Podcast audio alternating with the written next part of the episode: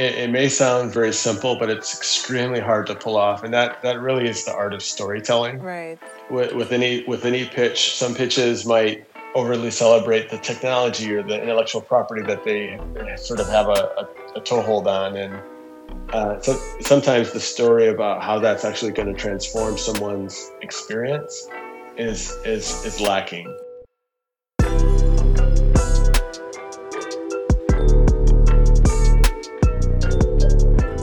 Hello and welcome to the ALU podcast, Entrepreneur Leadership in Africa, where we explore more on being a bold entrepreneur leader. I'm your host, Savannah Olo, and today I have with me Kevin Bethune.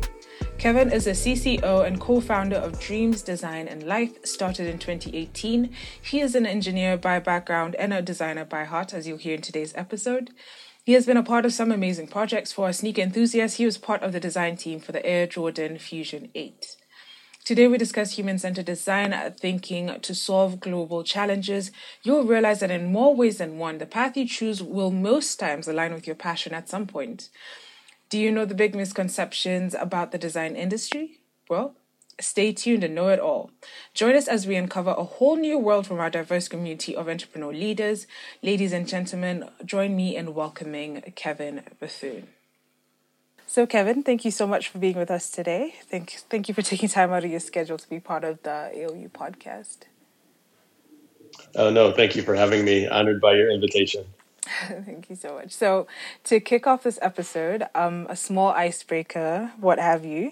Um, I, usually, I I haven't done this commonly with the with the guests that I have, but I really feel like you know to make you feel at home, we need to know a bit more about how you think. Yeah, so what is one food you'll never have a taste for? um, I think that would be uh, uni or sea urchin. What? That's such a random food. Why? I, I, think I, I, tried it a couple times and I've always had an adverse reaction. Right. Whenever I'm having Japanese cuisine with friends, that's the one dish I can't have. yeah. oh, great. All right then. So let's let's get straight into the episode. So, given your experience and expertise, you're an engineer by training and a designer by profession. Why do you choose to go down that path of strategic and industrial design as opposed to applying your mechanical engineering skills? Uh, that's a good question. Uh, I, honestly, when I started my career, I, I didn't know much about design. It it very much fell sort of in the abstract arena, like under art almost. Um, at least that, that's what I perceived at the time. Right. Um, and and w- because my intersections also spanned into science and mathematics, uh, I felt engineering was per- perhaps the more pragmatic right. uh, first step in the career. But I think it was when I arrived at Nike uh, later uh, to to uh, continue my my uh, career that I was exposed to design professionally for the first time, and I just became immensely curious. And design honestly builds on some foundations that are shared with mechanical engineering. So it was a nice, uh, happy medium. Right, great. So, would you tell us the biggest misconception or myth when it comes to working in the design industry? Um, I think for for the for the large part, most most professionals, uh, most businesses, I think, still perceive design to be the last step in any value chain um, there's sort of the stereotypical soundbite of, oh, we just need the designer to come in to make a logo or um, make the final sort of idea look pretty or look the part on a on a on a store shelf. but uh, the design represents so much more than that. Right. So, how, what do you what do you think? What are some of the ways that have been um, applied or practiced to sort of like bust this misconception? It's funny. Um, I think I think uh, in in many ways uh, terms like design thinking and and human centered design right. um, are sort of more popular sound bites that we do hear for organizations at least talk about or at least they express a curiosity. Right. And in many ways, um, when you when you crack open the the the process that a let's say a typical industrial designer takes for any product or maybe even use a piece of furniture, um, there is an inherent problem solving process in their creative journey to get to that final product. Right. And what we've learned, I think, over recent decades is that you can actually um, you could apply that same problem solving process of of developing empathy for people, um, diverging and exploring the extremes of uh, what customers have an appetite for. Um, you know, diverging a number of different ideas against the opportunities that you uncover, and then converging on a solution. Um, that that same creative problem-solving approach can be applied to shaping digital experiences or even the business makeup them, themselves. Um, you, now, now you have designers actually shaping businesses alongside their their strategy and marketing peers. Right. All right. Okay. Thank you so much for that. So, in your opinion, mm-hmm. what do you think um, needs to be applied in the human centered design thinking to solving Africa's grand challenges? Oh, that's a yeah, it's a it's a large question, but a very important one. Right. Um, I, I think. Let me just start with a challenge. I think when we when we speak of design thinking or human centered design, um, it's it's really easy for the design industry in particular, and especially when we look at um, the large system that is the continent and all the systemic threads that have informed how the institutions sort of run and how people navigate different societies across the continent. Yeah. Um, it, it's it's really easy for the design industry to sort of want to design for the constituents, the stakeholders, mm-hmm. uh, depending on wherever we're we're looking at uh, as a topic on the continent. Um, but that design for actually could be problematic in that the industry can sort of try to solve problems from an ivory tower perspective. You know, we we have this history in design, and we're going to solve your challenges by by designing um, designing for you or designing at you, and, and it, it is sort of a a, um, a, posture that can actually breed harm if we're not careful. Yeah. If we don't really understand what's happening and and really respect and appreciate the systems that are at play, then um, whatever we design you know, if it's the next generation digital solution, mm-hmm. um, we may not be able to, to, to see the bias and the harm that that solution could cause if if left unchecked. Uh, so I'm a big proponent that um, you know the industry definitely needs to just understand how it can design with people and actually include uh, any stakeholders that we're potentially serving in our design work, mm-hmm. uh, including them in the process, respecting their views, treating them as um, as co-creators with us, and that and I think the beautiful thing is that the stakeholders that we you know could engage as an industry on the continent, we we then in the process of doing the work, we develop new designers that have um, that have now uh, began to to try their own sort of hand at the methods, and then in many ways they can actually make the methods that we as a design industry uphold um, those constituents can actually make the methods even better because they're they're more respectful, they're more tuned in to the realities on the continent. Right. So I think it, we have to be more, I guess, democratic or more um, open source in how we, with humility, serve whatever it is that we're trying to um, address and include the people that are most affected in the problem solving together.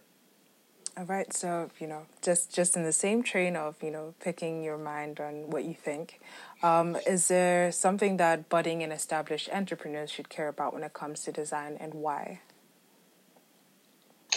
Um, it, I think I think ultimately the way the world is moving, the the pace of change, how it's accelerating yeah. thanks to technology and all these forces, all the connectivity that we have. Mm-hmm it, it's really easy for a, a, a new entrepreneur uh, with a budding idea to forget how important design is in shaping whatever solution they're, they're looking to uh, conceive in the world and scale right. to new markets. Right.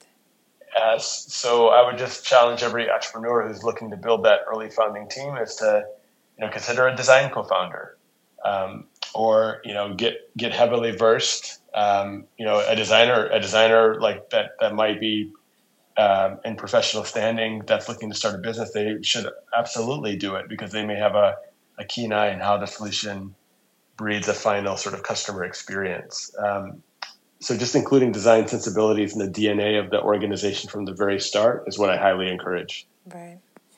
All right. Great. Thanks. So here at ALU, it's common to hear somebody say, we do hard things. And in that light, what would you say has been the most challenging aspect, or have been the most challenging aspects of your career as you continue to grow and teach others in the process?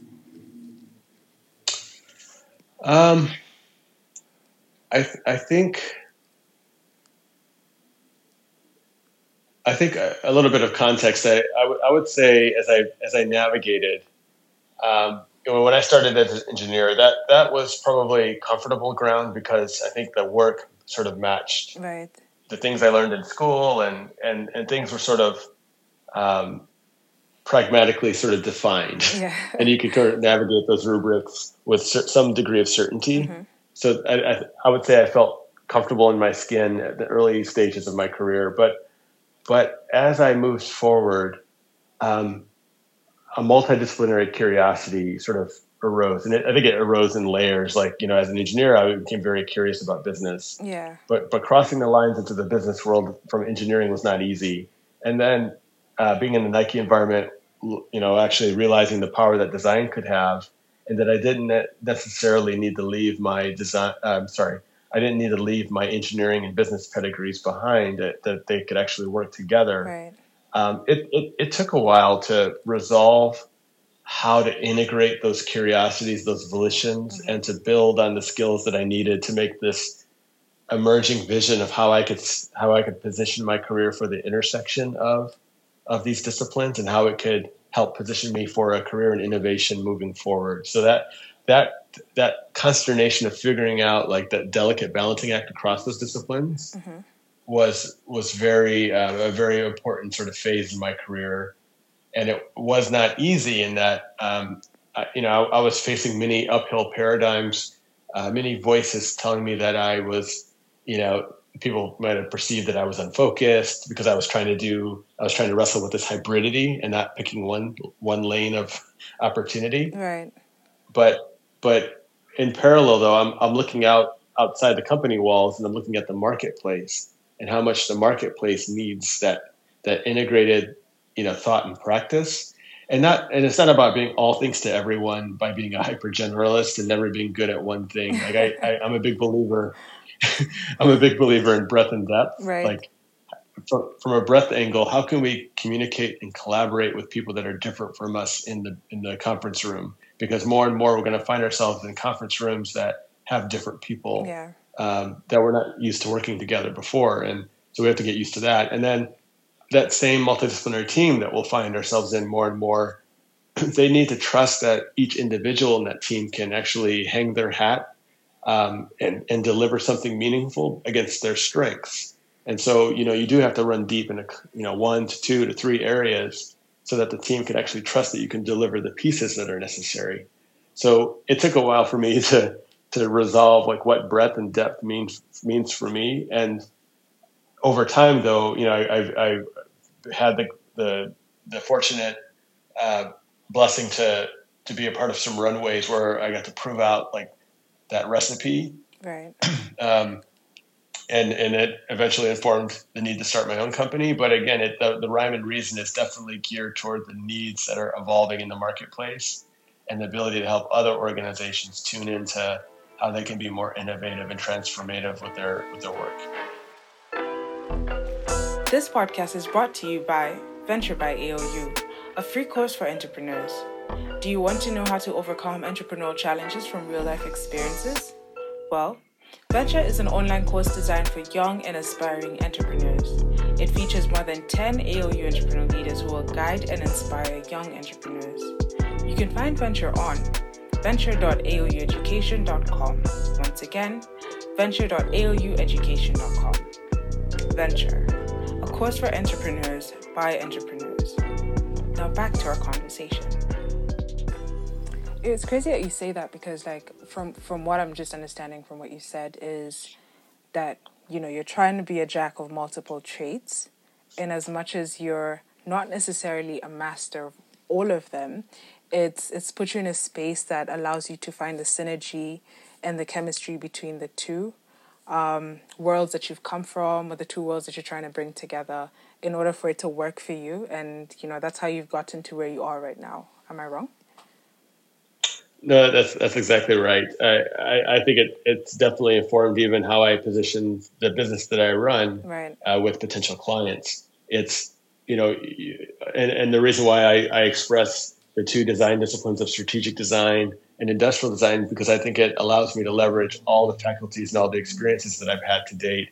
Uh, on one hand, strategic design is going to help my client partners understand how I can join them in the problem solving at the strategy table right. and help them evolve how the business evolves through um, a lot a lot of you know design based problem solving methods, and then based on the opportunities that we uncover um, through through the depth, I can leverage the industrial design process, building on my mechanical engineering background and, and experience with physical product creation through the different chapters of career to make sure that we flesh out um, the right the right uh, solutions that are necessary based on those business opportunities that we uncover together. Right, right. So you recently picked up a new project. Um, I don't know if it's if it's if it's that new to you, but um, you're working on a book with the MIT Press. What learnings would you say we should expect from the book as your readers? Oh no, pr- appreciate that. Yes. Um, so honestly, the more I work with clients, big and small, so I work from a full range of of clients like startups, um, all the way to you know large innovation and design and brand departments of that sit within large organizations. So, but the, but the need is the need is familiar, and it's really around like in working with them, we see an opportunity to better codify like where design and innovation capabilities can actually uh, be organized and and be more strategically helpful to guide the future course of those businesses. Right. And so uh, I'm, I'm arguing for a more deliberate arrangement um, to unlock multidisciplinary collaboration, which I believe is the currency that will inform where future innovation is going to need to come from. And it's not just about uh, rewiring for the here and now, right? I think do, in doing so, like we help an organization better um, position itself to be relevant to a changing marketplace, right? Because value criteria value criteria are changing all the time, and we've seen so much change recently with thanks to COVID and some of these other forces that are at play. Mm, yeah, um, that that it's really easy for the market to slide out from under your feet if you're not careful. So, um, I think these these these are, these capabilities that I'm arguing for can help organizations be more resilient, more market relevant. But then, but then also as as we look forward, um, we we definitely need to understand like how future foresight plays in. How can the things that we work on today actually actually be, be more um, aligned and, and calibrated to um, to prove r- resilient in new future scenarios that we haven't yet encountered. And so, getting organizations wired to think more about their future in the context of what they're building today right. is also helpful for them. All right. So, as part of Innovation Hubs, uh, there must have been quite a number of entrepreneurs that have come your way and pitched their product as the next big thing. In your opinion, what have some of them lacked to have successful ventures, and what have some of what have some of the best had that our listeners could try and embody? That's a good good question. Um, honestly, it, it, may sound very simple, but it's extremely hard to pull off, and that that really is the art of storytelling. Right. Uh, with, with any with any pitch, some pitches might overly celebrate um, overly celebrate the technology or the intellectual property that they sort of have a, a, a toehold on, and and the tele, the technology becomes sort of the king of their their pitch or their message. Right. And it might be cool, it might be slick, it might be uh, you know faster, more powerful, better in every single way. But uh, so sometimes the story about how that's actually going to transform someone's experience is is is lacking. Right. And we never we never see a story plot for how not just the end consumer, but the different human-based actors in the system are actually going to you know have to engage. And are we are we pushing a solution potentially on someone, or are we actually fine tuning how that solution fits into their normal everyday realities and that they almost would naturally just you know embrace the solution if it were available to them right and and have them actually invent how it applies or how it fits into their day to day so that's probably the biggest missing piece is just the, the, the basic art of storytelling, which is easy to say in practice, but extremely hard to get right when you're pitching. Right. So from what I'm getting, um, sorry about my dogs. so from from what I'm getting out of that is like, you know, um, whenever you're starting a venture or about to pitch a venture, think about the problem and see if the same reason you're trying to solve it is the same reason why um, your potential client would be interested in it. Right. Yeah, it's a, there's there's a few different lenses to that point. Right. I mean we, we could double click and say like does the pitch the, the new thing that i'm trying to sell does it actually matter to someone mm-hmm. do, do we have a sense of like how this is a problem or an opportunity space and not just like my idea in the context of my world of how i think about that idea yeah. but in the, in the person that i'm going to potentially serve does it matter right. is it desirable to them um, from a from a business angle will it help my business my my emerging startup actually position itself to be differentiated in the market.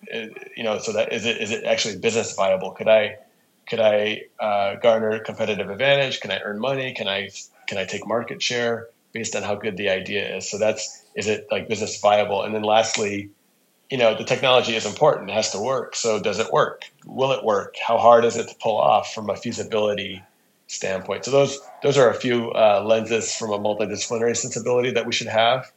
Um, and then also, like for any solution as it intervenes in the normal experience of someone's life, um, how does that thing that we're creating open up new utility, like a, a, new avenue of utility that they would naturally want to walk down in their normal everyday life? Is, is my solution helping someone find sort of a new path right. that they want to take right. on their terms? And then, and then in a world of big data, and all this information always impinging on us, how are we parsing away the noise and serving up the information that's relevant to make someone want to walk down that new path of utility? And then lastly, like, are we doing more than just solving incremental pain points? Are we transforming how someone feels around the brand that they engage? So th- these are some opportunities that, to your point, you know, um, any any entrepreneur should be thinking about when they when they pose their solution to someone. Great. So you've busted a few myths. you've told us why, you know, you from from why you transitioned from engineering into design. You have also given us advice for um, budding and established entrepreneurs. So, my one question is how do you stay ahead of the game? Uh, um, I try to stay ahead of the game through many different ways. I think I think one uh, is that I, I try to connect myself to other people that are outside my immediate realities. Right. Some people could call that mentorship. Some people can say, you know, find your professional communities. I think I think having having circles of friends and professionals and potentially mentors and advocates that you can go engage with outside your realities and share what you know you're you're experiencing, but also learn from them and understand the best practices that they're figuring out. Right. Like community is so important and and within that community I, i've over time i've identified people that i deem that are thinking you know 20 steps ahead of me. And i, I follow them. I follow their you know their tweets on twitter. I i, I follow them on social media. I consume the things that they're reading.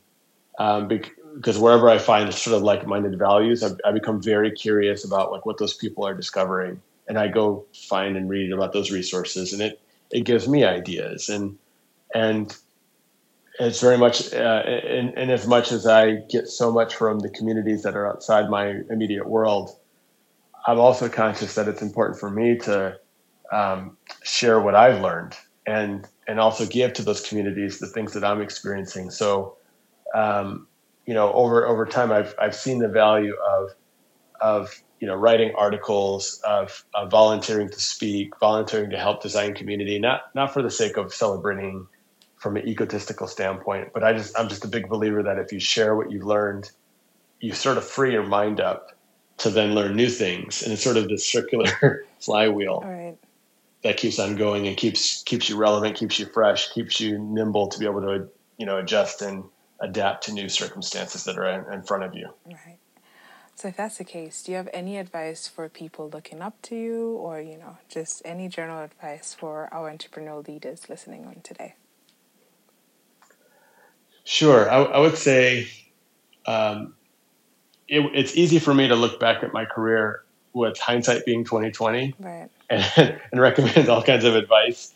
But I'm, I'm, I'm very careful of what I recommend because my, the, the, the, learnings and the experiences that I've had may not be applicable directly to someone yeah, else's it's experiences. Unique, yeah. But but what I will say is when I look back, the the defining thread that has helped me and I think can help others is that curiosity has definitely been the defining thread through every chapter of my career. Right. And then on top of that, having the courage to then experiment on those curiosities. And it could be small experiments that you do on the side, but as you as you experiment, you're basically unearthing evidence that you can hold up for yourself as well as others to say, you know, actually there's something here to this this curiosity.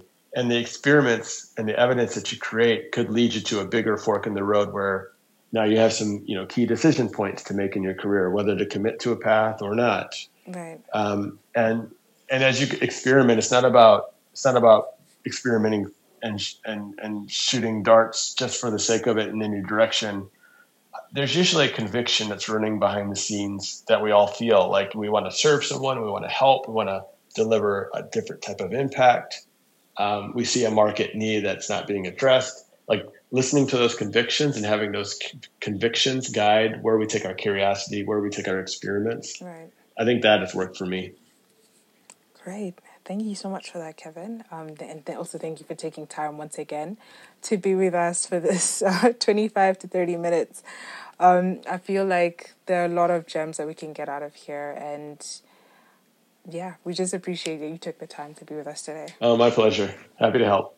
And that was Kevin Bethune, CCO and co founder of Dream Design and Life. And he caps this episode by telling us to be more inquisitive.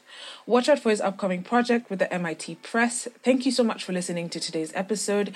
You can find us on Spotify, Anchor, and Apple Podcast for exclusive access to all the gems of knowledge that we drop here. Remember to subscribe to this podcast on your preferred platform. This is the ALU podcast, Entrepreneur Leadership in Africa. Real stories, real experiences.